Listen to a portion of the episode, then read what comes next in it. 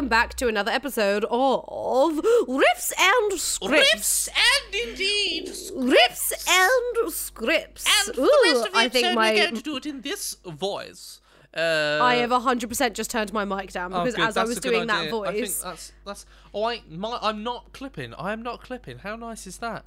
As I was doing that voice, the sound waves on my recording were going fucking mental. I was like, okay, sorry, sorry, sorry. Sorry. So um today, Amber. Before no no no, we're not gonna. No, no, I was gonna say, hold on, Ease our way in. hold on. I'm getting all business like. I'm getting getting. What about our myself. friendship? Amber, how how are you?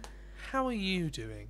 I'm good. So, updates. I've officially finished teaching from home, and this week I go back to teaching in person.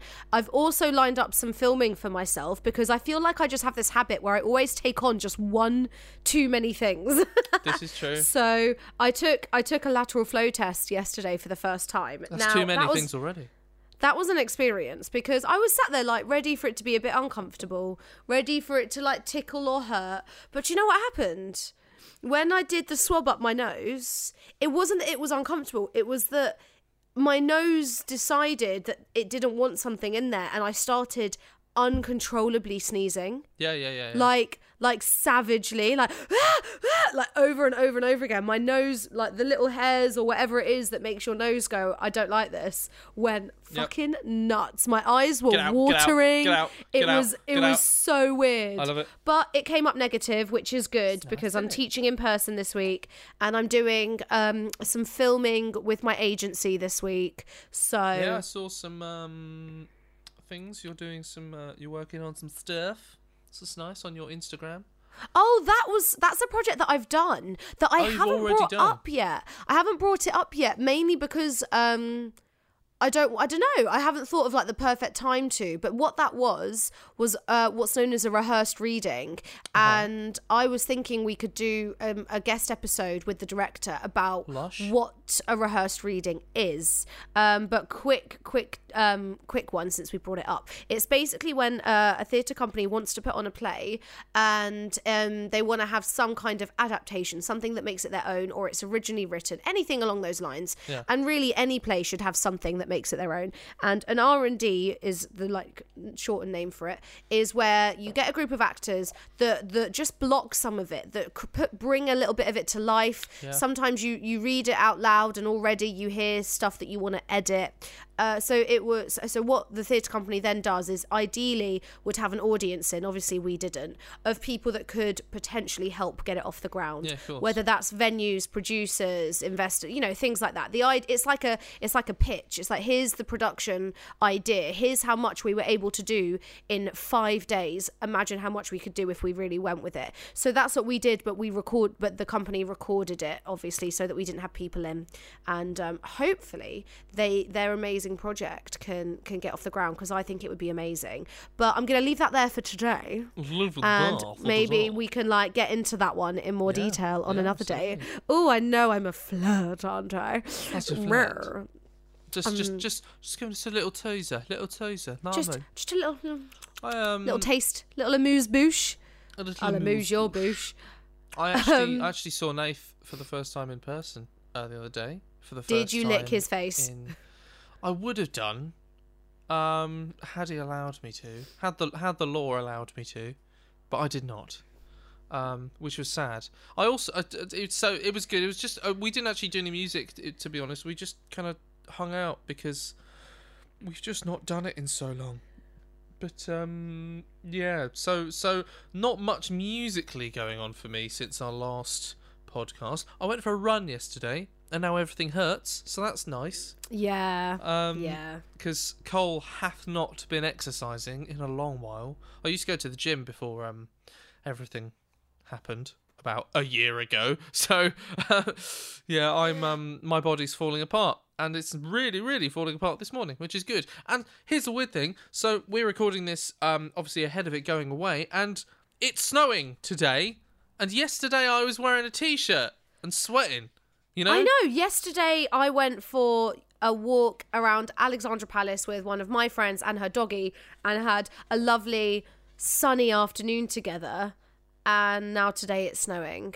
And ain't nobody convincing me that global warming anything. Yeah, it's just It's all messed up, man. It's all messed up. It's a hundred percent a thing. Well, I also relatively recently.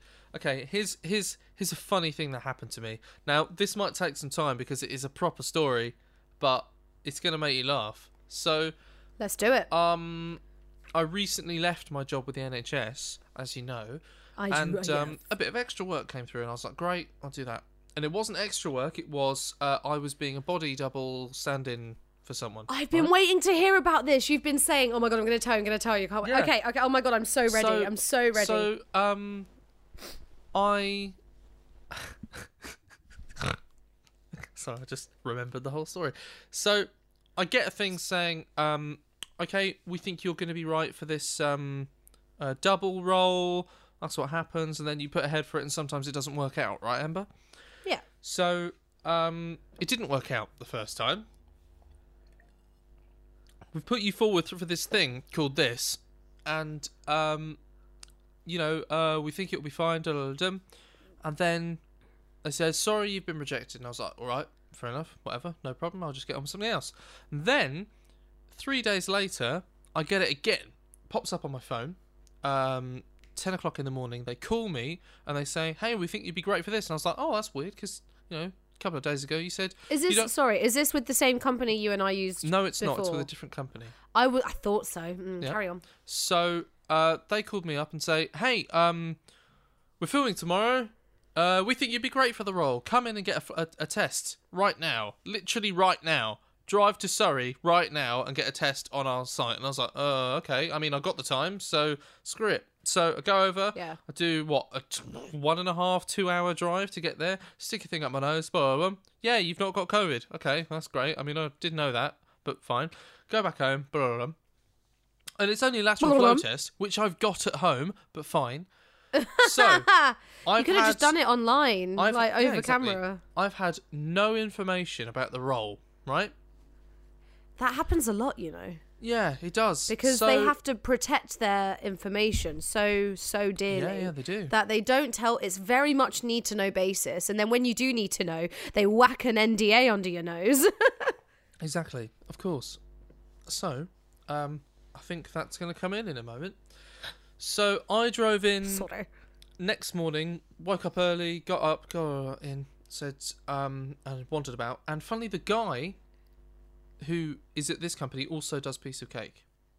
So Cool. the guy, one of the one of the people is one of the people we met. So I'd met him before, and I said, "Oh yeah, yeah, met met doing Fowl, cool." So he said, "Cole, so um, I realised I didn't tell you anything about this role. So um, yeah, you're going to be doubling for a drag queen today." Oh, I love it. And I was like, "Okay, okay." When you say doubling, that to me suggests nudity. No, no, it wasn't. Oh, okay. wasn't nudity. Okay, so when I think of body doubles, I either where- think of a stunt or the actor doesn't want to get naked, so they get someone else in to get naked. Yeah. naked. So, um, yeah. So the the drag queen is having a dream sequence where they are a drag queen. So they see themselves performing on stage, and it's like, oh, this is what I want to do. So Cole was like, Cole is very, you know, pro all this stuff. Very like, yeah, cool, that's really fun. But me, I'm like, oh, oh, I've got to wear, I've got to wear a dress in front of uh. loads of people, loads and loads of extras, and a whole crew And filming. suddenly learn okay? how to walk I in heels. Know, I, d- I don't know how to perform as a drag queen. I don't know how to wear heels or, or anything. So I'm I was really stressed out. I was bricking it right, and I was just like, oh my god. Okay, so what I think happened, basically, what had happened was the other guy, who was the same, looked exactly the same as this person as as the actual drag queen, because they hired a real drag queen to be the drag queen in the in the in Yeah, the yeah. thing. They were the same height, same weight, same everything, and uh, looked exactly like them. So it was great. They were perfect. And then he calls in saying he's got COVID. Right. So then they were like, we need someone else. However, I suspect that they told him that he was to be a drag queen, and then he was like, "Nah, I don't want to do that," because not some people are f- as forward thinking as that. But I turned up, um, and for it. uh, I was like, "Okay, all right, that's gonna be fun." Uh, okay, so I got a trailer, Amber. I got a friggin' trailer at the um at the at the film set, which was really funny, and yeah. someone else I'm not going to reveal that bit because I'll get in trouble. But anyway, Yeah, yeah, you have um, to be very careful about really what you say. fun- I would love to know odd. which drag queen, but I know that I can't. So, yeah, tell me when it comes I, out. Anyway, I'm I'm stressing out because I, I, you know, it's not something I'm. I'm quite comfortable with a lot of things, and I thought I would have been more comfortable with it, but I was stressing out. You know. Yeah. So they come in, and they bring in some tights and a dress, and I I do not fit this dress. Oh, I do not boy. fit this dress. Um, You a bit thick. my, I mean, the thing is that I'm just like, people won't at home. I know I'm surprisingly square up top, Yeah, and you are quite square. I go in a bit, but like you know, I put on a bit of weight, but my measurements were all exactly right. So they had all my measurements were right over the last year. Okay, They've not good. actually changed really in in the last year. So um. They kind of should have anticipated such an issue. And then they said, oh, by the way, the shoes are also size 7. My feet are like size 8, 8.5. So Ooh. it's not going to work. Um, so they put me in this dress and they're trying You to put a eight bra on me. And, sorry? You have like eight and a half feet, but you're like five foot three. I'm 5 foot 7. No, you're not. I'm 5 foot 7. You're like my height, and I'm five no! foot two. Remember when you came round and I stood next to you and actually stopped slouching and stood up straight? Is that what it is? Do you just have terrible? I and then know I we, ha- like, we did have this conversation. over you. I I'm have sorry, awful, awful sorry. posture. My I'm, memory- I'm literally first five of foot all- seven. You I'm seem sorry, to make out I'm like all, horrendously short. Hey, I'm, like I still said taller than me. First of all, everyone's taller of than you. You're a hobbit, Oh, my nickname at school was Bilbo. obviously. Anyway, um, first of all, I haven't seen you in person in over a year, so give me Yeah, give me a break. And secondly, yeah, in my memories of us, you're pretty eye level to me.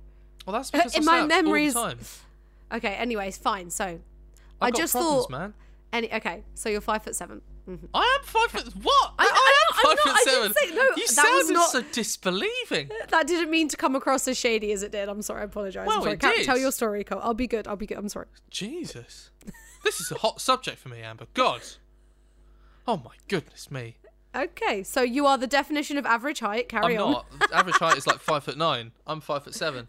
Anyway, I'm alright, a little tell bit short. I have no qualms about So that. So the shoes didn't fit. Oh God, I, Shoes I didn't did. fit. I the hit a nerve I didn't know existed. They were trying to put a bra on me, and the bra, and again, I'm quite square, so they try and put a bra on me. It just doesn't fucking go around my shoulders, right? So they tried two different bras, and then they just pulled everything out to its, Yeah. you know, widest bits, and then two of them. Didn't me? I look fucking bad in this dress, but they they put on like a jacket thing. So so obviously the person also had, you know, they had they they, they had blokey shoulders, so so they had like a puffy thing, on- so it kind of hides the shoulder stuff, so it ends up just looking like a kind of 80s jacket. So Yeah. it would have been fine. I looked all right in the dress, but it did not fucking fit. So Yeah. I'm sitting there just stressing out, um, going, oh god, I've got to go and be a drag queen in front of, because they've already got a crowd of extras there. So I've got to go be a drag queen in front of a crowd of extras, wearing a dress that doesn't fit, in shoes that don't fit, in front of a whole crew. I've no idea what I'm supposed to be doing. I don't know what the act is. I don't know if they're singing or, Yeah. or, or acting or I don't know, pulling rabbits out of hats. They could be doing bloody anything. I'm stressing, right? And I've not Yeah. dressed as a lady before. Okay. Yeah, it's a so new experience. It's, It's tough, for me. yeah. uh, you know, I, I, I'm as I'm as progressive as they come, but still, even me. But I'm, it's I'm, but I've it's got- still your own experience. yeah, I've they not fucking done it, so I'm sitting there stressing did they out, make you shave out. and everything? Did they shave your face and everything? Or? Um, no, I, I mean, I already shaved in advance, thinking, well, I'm gonna have to fucking shave, aren't I? Um, because if they put a beard on you, if they want you to have a beard, they want you to wear a They'll beard, don't put- they? they'll so, put a beard on, like, yeah. um, they might Just put, show up, but ready. you know, they, yeah. you, you've no idea. So I um, I'm sitting here stressing, stressing, stressing, stressing, and then at the end of the day, well, no, not at the end of the day. About four o'clock, he comes in and says, "Listen, we can't fit you in the dress," and I'm just like, "Well, I knew that. You were just gonna try and make it work." Yeah, it turns out we can't let it out either because it's the same dress that the the actual actor is gonna wear in the thing. So we can't do anything to the dress. So sorry, Cole, but you're coming for no reason. So we're gonna send you home. So. Cole here got paid a few hundred quid just to turn up, yeah. sit in I was a, going to say you would have got your day a rate though. But Yeah. I got my day right, and I got I got a day and a half because um they cancelled it um in advance. So I got money for going to get the test, money for sitting Yeah. a day in the trailer, and then Yeah. half half a day for the next day. Lush, easiest Yeah. cash I've ever made. Just sitting in a, in a booth, being stressed about having to dress as in. This is put the in a thing. dress. There are there are better and better rules coming out now about um, basically wasting an actor's time because it still can happen. Um, but yeah, you need to have f- there's such thing as a wardrobe fee. So if it's far, if you want someone to come in just to see if they work in the clothes, and you're then allowed to decide that they don't, but you have to pay them for their time. So yeah, there's all these fees for um, too many recalls is one, a wardrobe fee is another one, and then you've got the overtime. And when Yeah, you and I were extras, most of the money came from the overtime. The day rate wasn't actually that great. Oh, the day yeah. rate the day rate was kind of shite because it was like union minimum and we were extras. Like I get it, but the overtime was constant because we were the a lot of the times first Well, one's there, last one's out. You're not going to get the main was- actors in and have them sitting around while you get the extras ready. So we were there earliest and left last, but. Uh, and the the level of we were doing 16 hour days We were doing and the over, days. the overtime was was where most of the money came from Yeah. quite frankly Well, the thing was that we um we got there four thirty. yeah maybe five thirty, but we got there I think, yeah. Um, Yeah. I remember because um, I I would get two hours of sleep each night. When I we were was- there the was- trot, if, and if was also we were filming on when we were filming on the trot i was truly concerned about driving because i was driving in and there was one night where it was like yep 4 a.m I, I had only got a few hours sleep and I was like winding down the windows and getting the cold air on my face and Yeah. putting on really high loud music. I got lucky because yeah, we filmed in Surrey, didn't we? Yeah. And I I went to uni um, in Egham. I went to Royal Holloway, and one of my closest uni friends still lived in the area. And there was a day where I messaged him like, "Could I please come and crash at yours?" yeah. and because I, I I'm burning out, I'm not getting enough sleep. And I got to his house, and he's he's one of the my best friends ever, man. He's just one of the loveliest people. And he had like he'd like slow cooked pork and made this lovely dinner for us. And I was trying so hard to be social, but my eyes weren't opening. No, By the time I got to him and was fed, I was like a wounded child huddled Yeah. up on the sofa. And he was like, dude, just go to sleep. Just go. And he, he like got a fold up bed in, in like a little box room upstairs. Hmm. And I was like, thank you so much. And just like collapsed. Because I, I had to get up at three or four. Well, no, I think, think that night I didn't have to get up until four because Yeah. I was like such a close drive. So I Yeah. actually got like six hours that Oh, night. lucky But you. Oh. I know, but I my God. fucking needed it because I was driving. You got you got the coach in, didn't you? No, no, I drove. Um, Oh, no, fuck, yeah, me, you did. Sorry, no, you did yeah, drive. Yeah, so I'll tell you what happened with me is that um, uh, to, to, for people at home, we were all in prosthetics. That's why Yeah, we we had to be there early. So us Yeah. and there were 250 And there were extras. hundreds by of the way, yeah. I did the maths on how much they spent on ears. Yeah. and that is mad because Yeah. uh, I, will, I will quickly explain this right so we were in it's out now artemis fowl you can see us in the film um, we get off a big transport 20 minutes in and then Like you don't have to watch thing, the rest yeah. but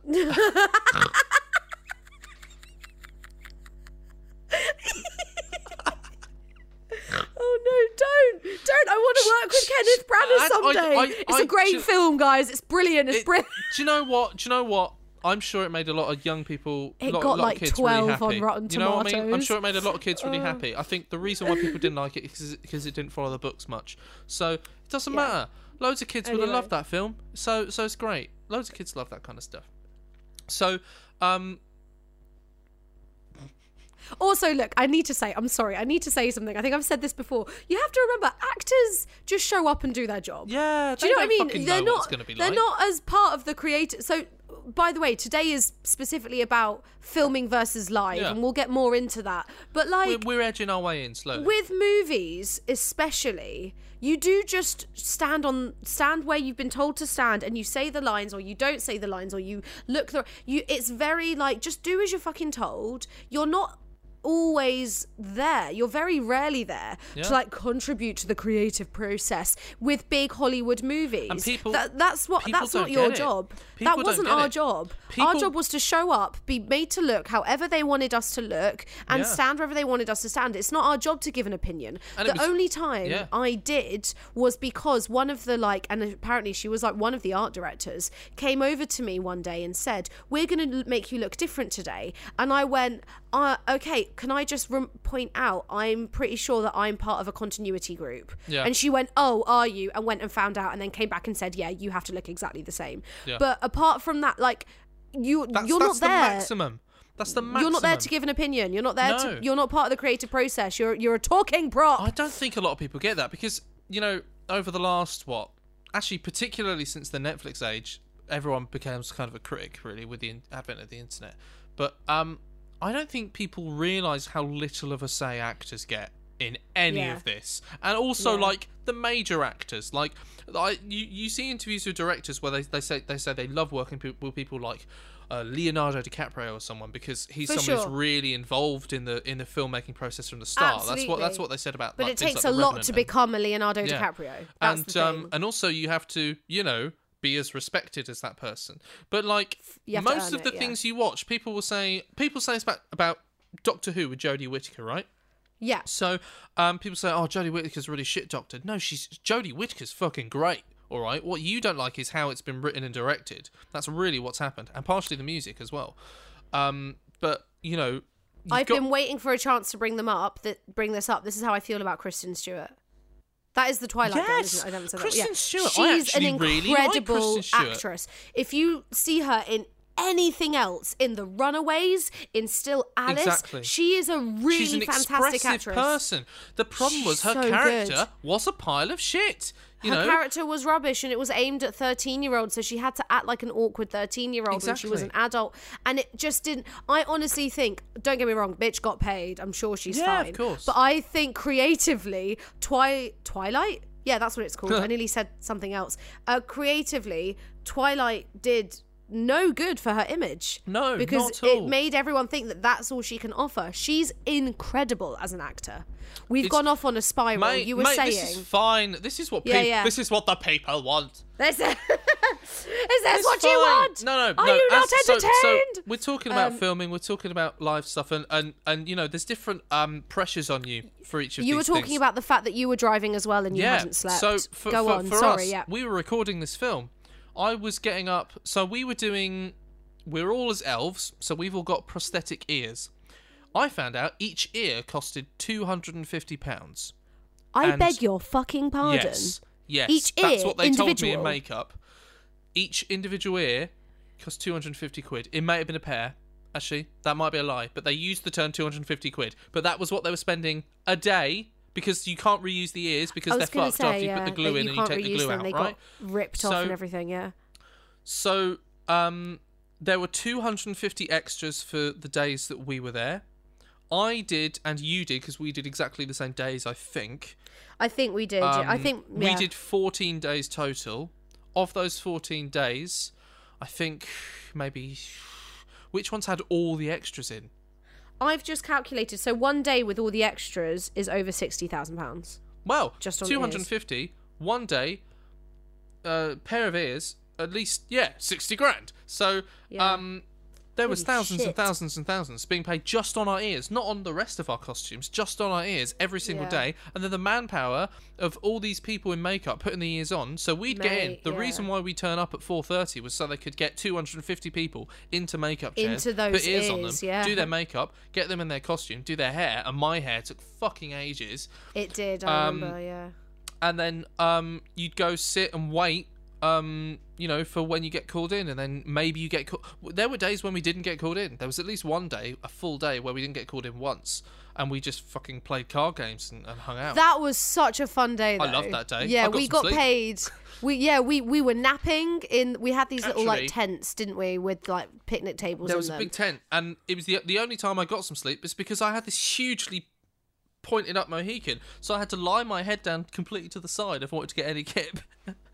I got I did all right. They kind of put my hair in this weird kind of modern styly like Vogue bun thing. Yeah, yeah, looked like almost like a layer bun, but it was on top, wasn't it? bit like yeah. mushroomy. But I could just put my hands on the table and sleep on my forehead, and I did. Yeah. And then yeah, we sat and played cards, just waiting. Just we were just being paid to be ready and available. Yeah, And that day we weren't needed, but that's all good. That was- so today, yeah. guys, is about the idea is that we're comparing recording versus live. So that can be film versus theatre. That could be recording in the studio versus a gig. Yeah. Th- And we know it's a really big topic, so we're going to really get into it and span it over a couple of weeks. So I mean, get comfy, get the kettle on. That's partially why we've allowed this preamble to go on. Is that you know we're doing this this subject over a, over a bit of time. So And also, You know. the whole preamble was kind of relevant. I mean, it all, so it's all relevant we've to both the got job. some similarities and differences to bring up. Um, just based on what we were just saying, um, let me consult my notes real quick. I feel like it really relates to something we are about to say. One of the things I prepared to say. So you know how we were just saying. You'd be surprised how, how little the actors, until you reach a certain level in your career, or unless it's like something you wrote yourself, or you know, with exceptions. But in general, in movies, and the more Hollywood, the more true this is, the actors aren't it's not about the actors. Yeah. That's what I want to say. It's not about them as much as it is about the director's vision and the director of photography's vision. The DOP is the it does all the things that make it a movie you know that uh, and and nowadays you've got more and more effects you've got more and more green screen and, and cgi and all of that. Whereas in theater the power is still very much the the creative power I should say is still very much in the actor's hands. Because in the theater that's in anything live I say this with love and you know you know how much I've gone on about all the other jobs that people do and how valuable they are. I don't mean to shit on it. But when you go to see something live you go to see the performers. Yeah. and and light and set and direction all contributes and makes those actors look good thousand percent. I'm not saying that's not true but i'm saying that the actors are what you're watching and if an actor in the moment decided to do something a bit differently tonight no one can stop them. Yep. the show is happening and, and they're in control. I remember that someone made one of my teachers at arts ed made this point. He said if for some reason fuck knows who why but if for some reason all the actors made a little huddle before the curtain went up and went guys tonight let's do the whole thing in slow motion. No one could stop them. No. because the show must go on right? They, they'd all get sacked the next day. Obviously. but the show is in the actors hands. In movies it, it really it, it isn't like that as much as you would think. That's not to say you shouldn't do prep work and contribute and that the good actors make good fil- films even better but you're just not as high on the list quite frankly. Um so as far as creative input goes it's the uh, it, it's very much um, i would argue heavier in theatre which leads me on to my next point and then i'll pause and then come back. But my next point was going to be rehearsal time when it comes to theatre you all spend a lot of time in a room together. You you you do a read through. You do you talk about your feelings and and you you practice you practice feeling comfortable with each other. Like you do trust games and and you have this whole creative artsy process that leads to this yeah. show arguably because the show is very much about those actors and and that's where the focus is. Whereas in cinema a again you couldn't do that with 250 extras. Like you've got too many people and it's too fucking expensive. You uh, the director is not just thinking about the actors. The director's thinking about every single camera angle and location and what are we going to edit in and what's this going to there's so much to do you need to show up ready to go Yeah. now you need that means that if you're working in in film or television you all of that prep work all of the prep work you would if say you've worked in theatre and then you get a film job all of the prep work you would have expected to do with the director do at home first. Yeah. get completely off script. There's not going to be any time to practice holding your script. Absolutely not. Get completely off script. Do all of it. If you're if you're into movement and animal work and laban efforts and you know all of those things do that yourself in your living room. You need to do so much prep work on your own because that rehearsal time is not going to exist, but you still want to do a good job, right? You want to go in there having made some creative decisions so that you're not just a literal cardboard cutout. So, Yeah. yeah, the rehearsal difference is one of the biggest things I would say that is different between theatre and film acting. Yeah, that that's so interesting. Um, if I feel like it's probably different if you've you know uh, take a film like The Joker, where it's all centering around one character, one actor. For and- sure. Or like and, indie know- movies where Yeah, it is course. about those five people and their emotions. Like, for sure, you still need to act well. Yeah. But the more Hollywood we're talking, Yeah. the more what I'm saying I think applies. Well, I was really interested. This kind of filters into. I, I watched a really good. Um, it's kind of an interview. They basically got a load of brilliant, really famous directors around a table, um, for something like New York Statesman or something. I don't know, some big, big media company in America, and they had Quentin Right. Tarantino, Danny Boyle, Ridley Scott, the guy who did uh, the Danish Girl. um, all these kind of really big names. All of all of the big names, Sc- Um, Scorsese, all of them. Yeah, all these. Yeah. Yeah. some of those kind of names. They do. They've done multiple ones as well. So they've done. They've done done some really really good ones with loads of different um directors, and uh, this one particular one. This one guy said, "Okay, I've done this one film that's really weird. I can't remember the film. I can't remember remember remember the actual details of it. But he said that with this one, I decided I would just get soap opera actors to come in and do it. And the reason is he want he it was like he, it was a short process and he was just trying something different and, and individual basically with most actors he'll talk to them and they'll go they'll give him questions and be like okay why do i feel this and what's weird is with these soap actors he was working with this particular cast who had been in soap operas for like 20 years and those guys go from just 0 to 10 Yeah. all the time. And so they just get handed a script, they read it through, remember the lines, and then Yeah. they go, "Why are you doing this?" Oh, and, Yeah, then, and then they have these big it's arguments, and, and, and and it was so interesting hearing about how different the process is for di- different actors, just yeah, yeah. just based on the different medium you're in, you know. Yeah. So he did a film with these guys, and apparently did really well, and it was really fun. So that's nice, So isn't it? I would argue, yeah, that because of all the things we've just been talking about, I mean, that is very, that's a skill, the way that soap actors work. Yeah. It's very specific. But I would argue that there's a reason that a lot of the best actors were theatre actors first. Yeah, And. I think it's because with a film, if you started acting in film, you you learn it the film way show up stand on your mark say your lines all the things we've just said whereas when you start in theatre um, you learn you you take the directors and and vocal teachers and things like that they take the time to really break down the script with you and do all these exercises with you that, that work in your favor and and ask you difficult questions about why is your character you know all of these things. Um and I think that that process it just teaches you better habits. You know, like Judi Dench spent years with the RSC before she became like a movie actor, and I think that's one of the reasons that she's such a good actor. David Tennant actually said in an Yeah. interview once. Um, I want to do no matter how big I get, no matter how because he was doing he was huge. He did Doctor Who, Jessica Jones. We all know David Tennant and how massive he is, especially for like the slightly indie TV series. I think that's where he Yeah. really has struck gold. But even he said in the height of all of that, in an ideal world, I would still do a play a year. Yeah, yeah. Because it keep it will keep me as good as I as I And have become. He, it's he where the skills does came from. Shakespeare all the time. Oh, he's a phenomenal actor. And also, fun fact: all of the kids from Stranger Things were theatre actors. Oh, really? So, That's probably um, why they're so good, really. Isn't it? eh, no, but that's my whole point. So the kid who played Max, the ginger girl, she was Annie in the West End, in in Broadway. Um, Lucas was a little boy who played Simba in Oh, The Lion really? King. Yeah, like they are theatre kids, and look at their emotional connection Yeah, that they yeah. have when they got put in front of a camera. It's phenomenal.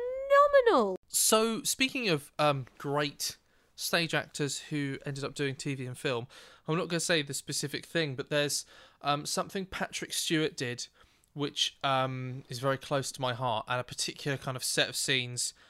Um, and I'm going to be doing some acting, Amber.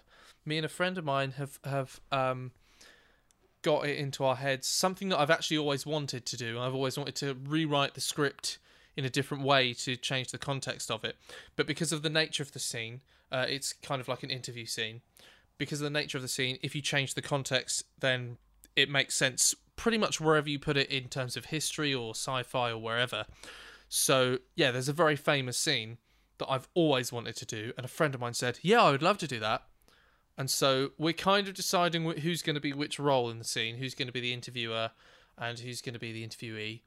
Um, but I will be doing a bit of that, so that's fun. Nice, isn't it? That is the thing that all, Today is just full of teasers. We've got, these, got like uh, little artistic semis everywhere. Yeah, exactly. Artistic semis. Yeah. no, it, it's totally true. All British stage stage actors are generally it's in in high demand. You know, when you, when you get to a certain point, you know, think about how many British villains who were stage actors have been in American films. You know, Oh, here's a fun question. Here's a fun question. Name for me a British actor that you're kind of mad never showed up in Harry Potter. because there are loads. Kind of mad. I, mad didn't. Show Like you're like, Harry why Potter. aren't they in? Or like you would have expected them to show up at some point in Harry Potter. I so mean, like I Judi guess- Dench never shows up in Harry Potter. Yeah, uh, I suppose Sir Ian McKellen. Though Sir Ian McKellen turned down Dumbledore. he turned it that? down though. Yeah, Yeah. I know. No, of course I knew Um, that. Yeah. Of course, I know. Of course, of course I know.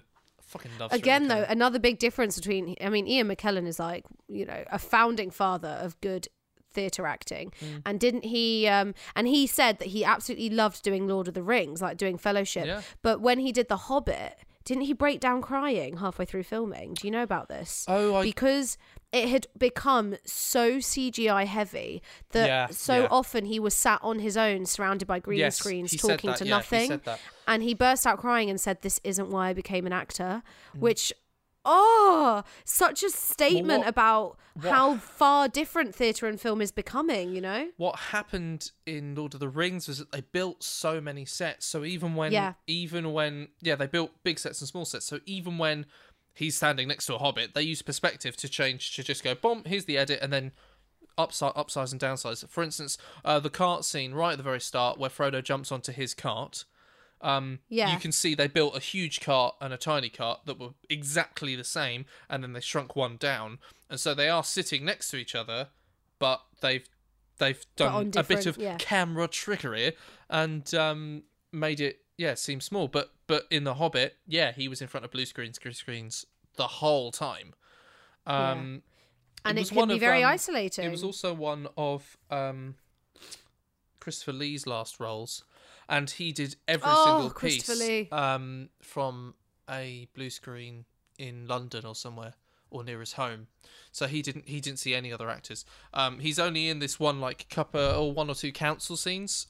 Um, Right. and things like that. So everything was CG. But but Christopher Lee, poor poor guy, he was in his nineties. He couldn't travel at that point. So, um, but still brilliant, you know. god i want to be like that i want to be still getting work in my 90s like well, that was the thing. I, I, because obviously Ian McKellen and um, Sir Patrick Stewart, both sirs, knight knight, um, they had stage careers, really good stage careers, amazing stage and they careers, had a bit of film and TV in their youth. Yeah. But they they they thought they've said it before that they thought that you know they weren't going to be acting when they were at retirement age for normal people, you know. yeah. But they've had this huge boom where they've played um, these wonderful people in later life, you know? All these big Yeah. X Men films and, and, you know, Lord of the Rings and, and still doing a bit of Star Trek now and then, you know, all that kind of stuff. if I may, just be a bit motivational for the actors out there for a second. Um, I think that in every career, but especially in our career, we need to remind ourselves that there isn't a ticking clock on our success, okay? I'm 27. I've been acting in shows, in front of audiences, and in TV and film since I was five, and I'm really not joking. I've still not hit the big time. I'm I'm still not re I don't have a cult following. I have a little bit for the film, but that's it.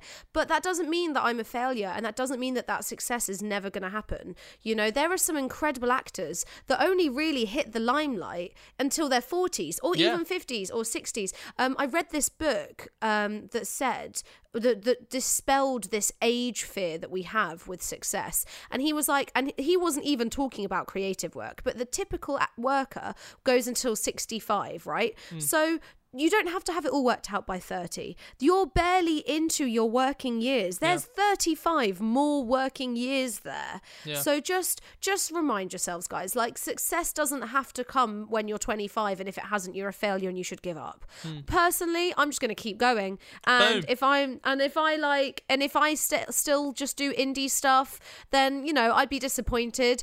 But if something further down the line ends up happening and the perfect film or the perfect tour or whatever shows up, then great. I'll be glad I stuck around. That's just me. Anyway, Right, we need a Greek Mancunian. sorry, the reason I'm laughing, you guys. when Cole did that, he tried to like hit the table like a judge, like I have decided, and the iPad that I'm on so that I can see him just fell. Yeah. So I heard Greek Yeah. Mancunian, and then it just looked up at the ceiling like. "Ah!" I can't wait to record in person. Oh, with it's to be lovely. My booth will be ready Oh, by then. not too much longer now. It'll smell of farts and, uh, and, and creativity. We've talked about film a lot, babe. Should we? We um, do you want to get involved with some I mean, I- recording you stories? want, God. I mean, Come I'm on, here. get, contribute here. for once in your fucking life. We've Come only on. been recording for, what, 45 minutes? We had a lovely, we had a twenty-minute preamble, mate. I was gonna say, uh, yeah. we- lovely. I Oh, love how we were like, "Do you think just- we'll be able to? Co- do you think know. we'll be able to talk for two hours? yeah. Fucking obviously, because did we always have to previous shut ourselves episode. up. Just quickly, it is proper fucking snowing where I am. Mine's mine's slowed down. It Mine's is, just like, gone grey and properly overcast. gone down. Really? Yesterday I was in a t-shirt. I can't get out of it. Okay, so recording and and live. This is like kind of, you know, it's the big dichotomy of um being in a band. It's it's it's it's that um Absolutely. that's what you are. You're though I I've always said you know a band should be a live act, but at the same time, um If you don't record yourselves, you're going to shoot yourself in the foot. and also it's a different opportunity. So um I think I've said before, but you can do things in a studio you just can't do live. And a lot of what people do live is trying to replicate what happens in the studio. A lot of what you do do in the studio is trying to replicate what you do live. That's what's been happening to a lot of lot of bands more recently. Is that you have to tour for ages and then you record an album, or you know, usually you don't. Um, well, that's not quite fair. What happens is you write and play loads of songs and then you record your first album and then the idea is you write your second album and you don't play those songs until it's out which we tried to do um but most of the songs we did for the second EP we did had been played live um before we released it actually. Um partially that's kind of to get your teeth in and like um you need to find where the problems are. So um, there's different pressures when you're doing recordings because in a recording nothing's hidden, you know. Um, you've got to be on it. You've got to do it exactly right. And so, you know, the rule is when you go into a recording studio, you need to be bloody well rehearsed. You can't get away with like um improving solo on the night or something. I mean, part of that's the attraction of doing things live is that, like, for instance, a guitar solo, you can Anything can muck happen around kind with of it and you can Yeah, play around. And some di- some days it works not as well as it might do, but some days you hit gold. You know, that's partially why it's really great to do things live before you go into a studio, because then you've ironed out all the creases, um, and so um, it can be tricky. And you find that bands who have been playing songs for years that they wrote a certain way for a record don't play it like it was on the record, but it's still how they've always played the song. It's because like six months afterwards they were like, "What if we do this here?" And then they've actually changed it and they've changed the riff slightly or they've changed this slightly. On the other hand, what happens with uh, a lot of people I know, and I've talked to talked to people about this, is that you have like a number of different ways you do a song, and then when you do a recording, okay, that's the one that's set in stone. Now we do it like that. That's that's the thing. Um, it it can be tricky. Usually now in the modern age, you don't play together um, in a recording studio. Um, people seem to not get that, but um, you typically do like a guide track. You're gonna do drums first, pretty much. Always do drums first, almost, almost every single time, unless you've not got drums. So you do um, guide tracks, guide vocal, guide guitar track, guide bass track, and it doesn't really matter how these sounds necessarily. Um, it's just so the drummer can get his time in and get his expressions right on things and do his fills right. And um, he'll do that to a click track, and everyone plays to a click track at the same time. And then you all go. So when you record, you do it all at once, or do you do it one instrument Okay, at a time, or both? we go in on the first day, we do a guide track of. Okay, say we're doing 10 songs. We'll do a guide track of maybe three songs, see if we got any more guide tracks in us. We don't want to do the whole day of just doing it because you end up doing at least three takes of a guide track anyway. And then Okay. by the time we're doing three, three, three times a song, that's bloody knackering. Um, and then the drummer's got to record it all, remember? And you know, Yeah, you yeah. you're not bothered about getting the sound right on the guitars and the drums and the bass, uh, guitars and the bass at that point. But the drums, um, yeah, you need to focus on getting the drum sound right, and that takes a long time. You have to sit there hitting a snare over and over and over again until you get the right, um, you know, snare stuff, and you get the room right, you get the drums right in the room. It's a long process, and what happens is we turn up, we get up the next day, do some guide tracks.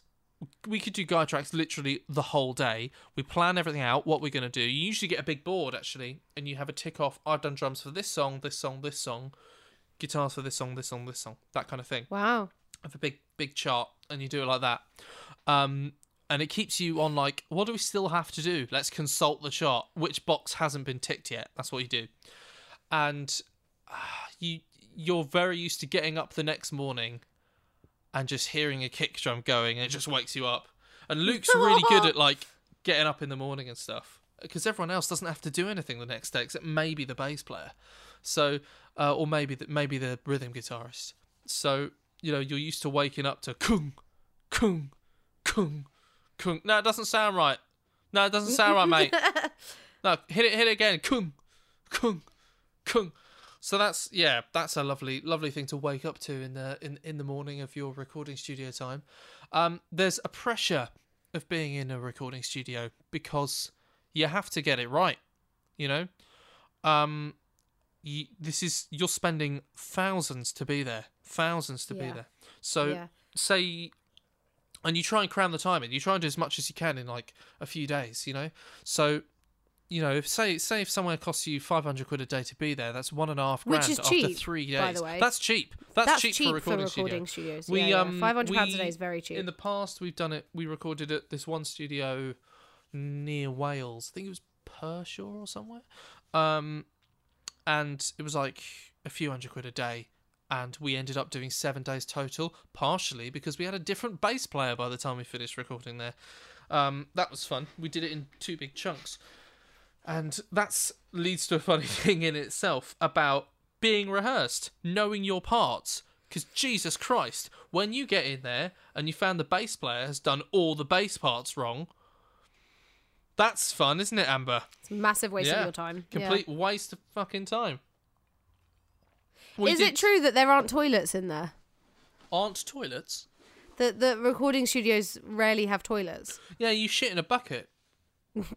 I no, swear I heard. somewhere. So but the I problem is, a problem is you can't have a maybe it was just a cheap one that they were using. I don't know. I had a friend who was in a band when we were teenagers say they booked a place for like the full 10 hours and they had to get everything done in those 10 hours and there was no toilet. They just stayed in there. And I was just like, wait, Well, what? It depends. Um, I've never been a recording studio with a toilet. However, without a toilet, sorry. But um, you when there is a toilet, once you flush, you can't do any work for a few minutes because the toilet's filling up and it's made a big flush sound, and Oh, it, it's going to go somewhere. It's going to make it into the recording somewhere. Maybe they were just using like a really cheap one that Oh, was like I mean, they were teenagers at the time, you know. There'll be a there'll be an outhouse next door. I don't know. Do you know it, what I mean? it depends. Um, but yeah, I mean, everything's built on a budget unless you're friggin' minted. I mean, the place where we did it, the guy owned a Georgian manor house basically, um, and uh, the recording studio dominated the whole half of. Oh, it was really great. It's a place called Vale Studios. A guy called Chris runs it, and he's such a nice guy. He's so cool. He's so funny, and um, he owns this big kind of Georgian, big Georgian house, and half of the house is dedicated to space for bands to sleep and recording space. And he's got a really big hallway with a, a, a flight of stairs, spiral stairs that go all the way up, but it goes around. There's a big negative space in the middle, so you can put a mic at the bottom, and they'll get like choirs singing from the stairs and stuff. It's really cool. And um, so if we wanted to do the big um, Led Zeppelin drum sound, put the drum kit at the bottom, and then record from the top. You know, I mean, even even then, we we did one thing where we had a brick to hold the recording studio door open because it opens into the hall. So I had a brick holding the door open, and then he'd put mics out in the hall because you get this amazing natural reverb, and then you mix just a little bit in. Or, or, or whatever, and um, yeah, there's so much interesting stuff you could do if you've got the space for it, but most people just don't. So yeah, it totally makes sense someone not having a toilet in a recording studio because it's loud and it takes up space, you know. Um, and all the all the sundries like going to the bathroom and eating and sleeping, you can't have those. Performers aren't allowed these things. No, we are put back in our cages and we wait. So you're paying to be there. Um and yeah, you're rarely playing all at once, so you don't get that kind of natural looking at each other. There's a thing, there's like a musician's look, and it's like, oh, I want you to do this, and I'm expressing that with a look, and they're going, I'm registering your look, and then they do that, and that's a thing that you grow in, you grow into each other, and you can do. so relevant actually because um Stanislavski is like one of the OG directors who wrote down methods and stuff. And one of his techniques that doesn't get a huge amount of recognition these days because it's not as like provable as other things. He he taught he started he taught he oh, he had so many techniques about like you know emotional memory was something that he wrote down about and w- personally i'm not the biggest fan of that but I, that's a whole thing. Um ways of ways of immersing yourself into a character and you know this that the other one of his techniques is practicing exactly what you were just talking about is practicing like this non-verbal communication Yeah. between actors where you literally sit and look at each other and try and literally use the force to get the other person to do what you need them to do because it's a very real part of performing Yeah, we do it live all the time. It happens all the time, um, and you have to learn each other's cues, and you have to learn each other's um, yeah ways of communicating.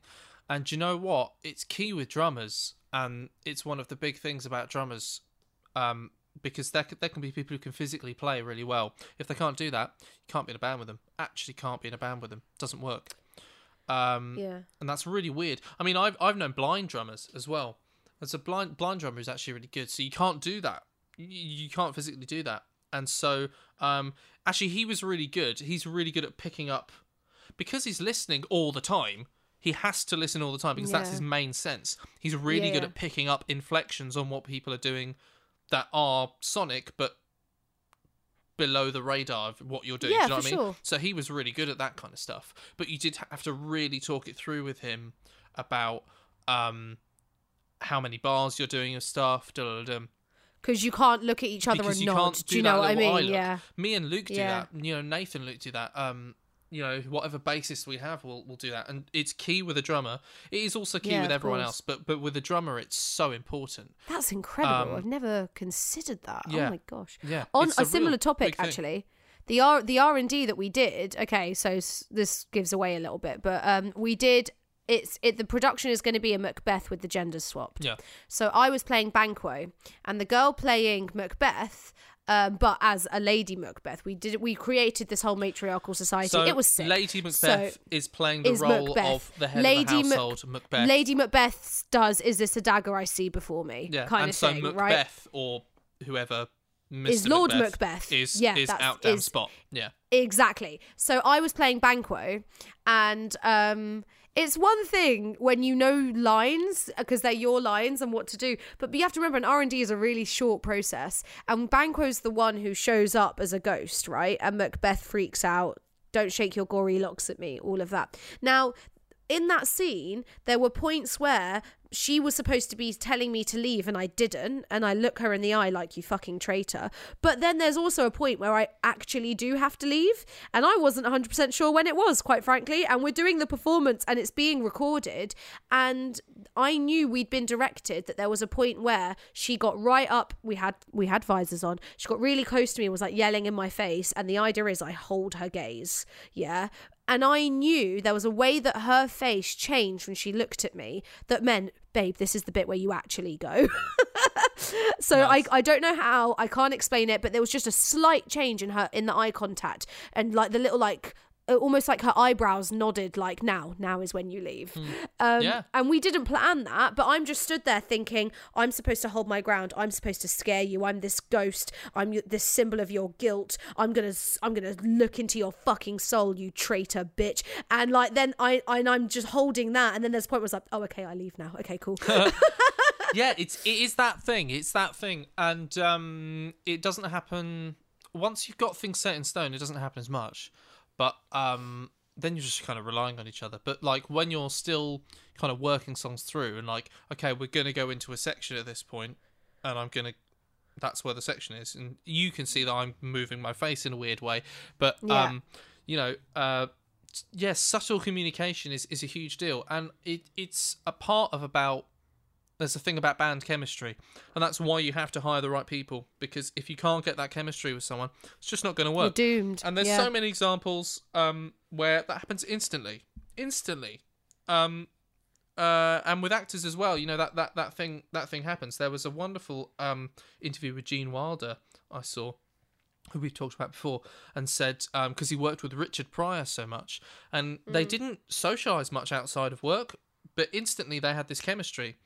Um, and um, Gene Wilder put it in that, um, you know, when you find someone attractive, and um, you know, it doesn't really necessarily matter if they're the most beautiful person in the room or their personality matches yours in terms of like what they like and dislike some somehow you just find them attractive you know and he said he said it was like that with richard pryor it didn't matter Oh my! So again, people.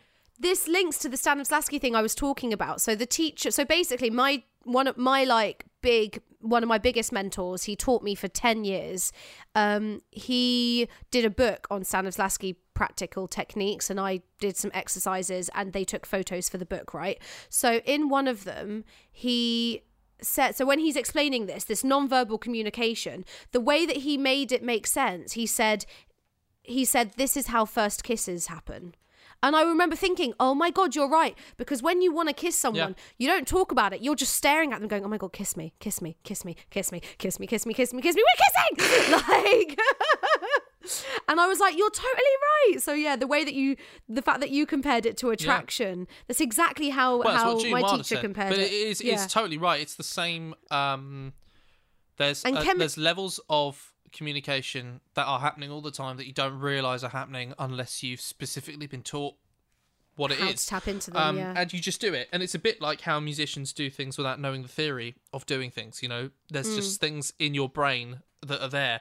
also just quickly what you were saying about chemistry. You again big movies that have the budget they will do a whole series of auditions based around chemistry. So let's say it's a love a love story. I think we've talked about this before with dirty dancing. Say you've got it down to three girls to be the main lady and three guys to be the main guy or vice versa whatever. You know the three finalists to have the main romantic parts. They then spend a day pairing them up and in different orders. Yeah. because if they don't have that chemistry if you don't enjoy watching them together the whole thing Yeah, is going to yeah. crumble so yeah there we go Ah, that was a lot of common Nice. ground we found there. I liked that. yeah, Oh, check good, us that. out. It's good that. Right, I, I mean, we can we can close this up, and then we're going to do some next week. Um, I've got more to, to say, but that's, that's I've- the I've point of the still got things on my list yeah, to got, go I've on, yeah. my list. Yeah. Oh gosh, and we've All gone. We, yeah. So. Thanks so much for listening, Yeah. you guys. Uh, join us again next week. We'll keep going into this. There's a lot to talk about, obviously. Absolutely. Um, find us on all the socials uh, Riffs and Scripts Pod, riffs and scripts at gmail.com, all, All of the that. stuff. All of that. Um, until next week, we'll see you then. Boom. Catch you then. Bye. Bye. One more thing, you guys. A fun little announcement. I was a guest on another podcast called The Stagey Place. The Stagey Place is about all the different jobs that go into making theatre, not just acting. They talk about producing, set making, all of these different things. And I was a guest on an episode that has just been released. It's the episode for Wednesday, the 14th. So, yesterday, if you're listening to us on our day of release. So go and check it out. It's in all the usual places. Thanks, you guys.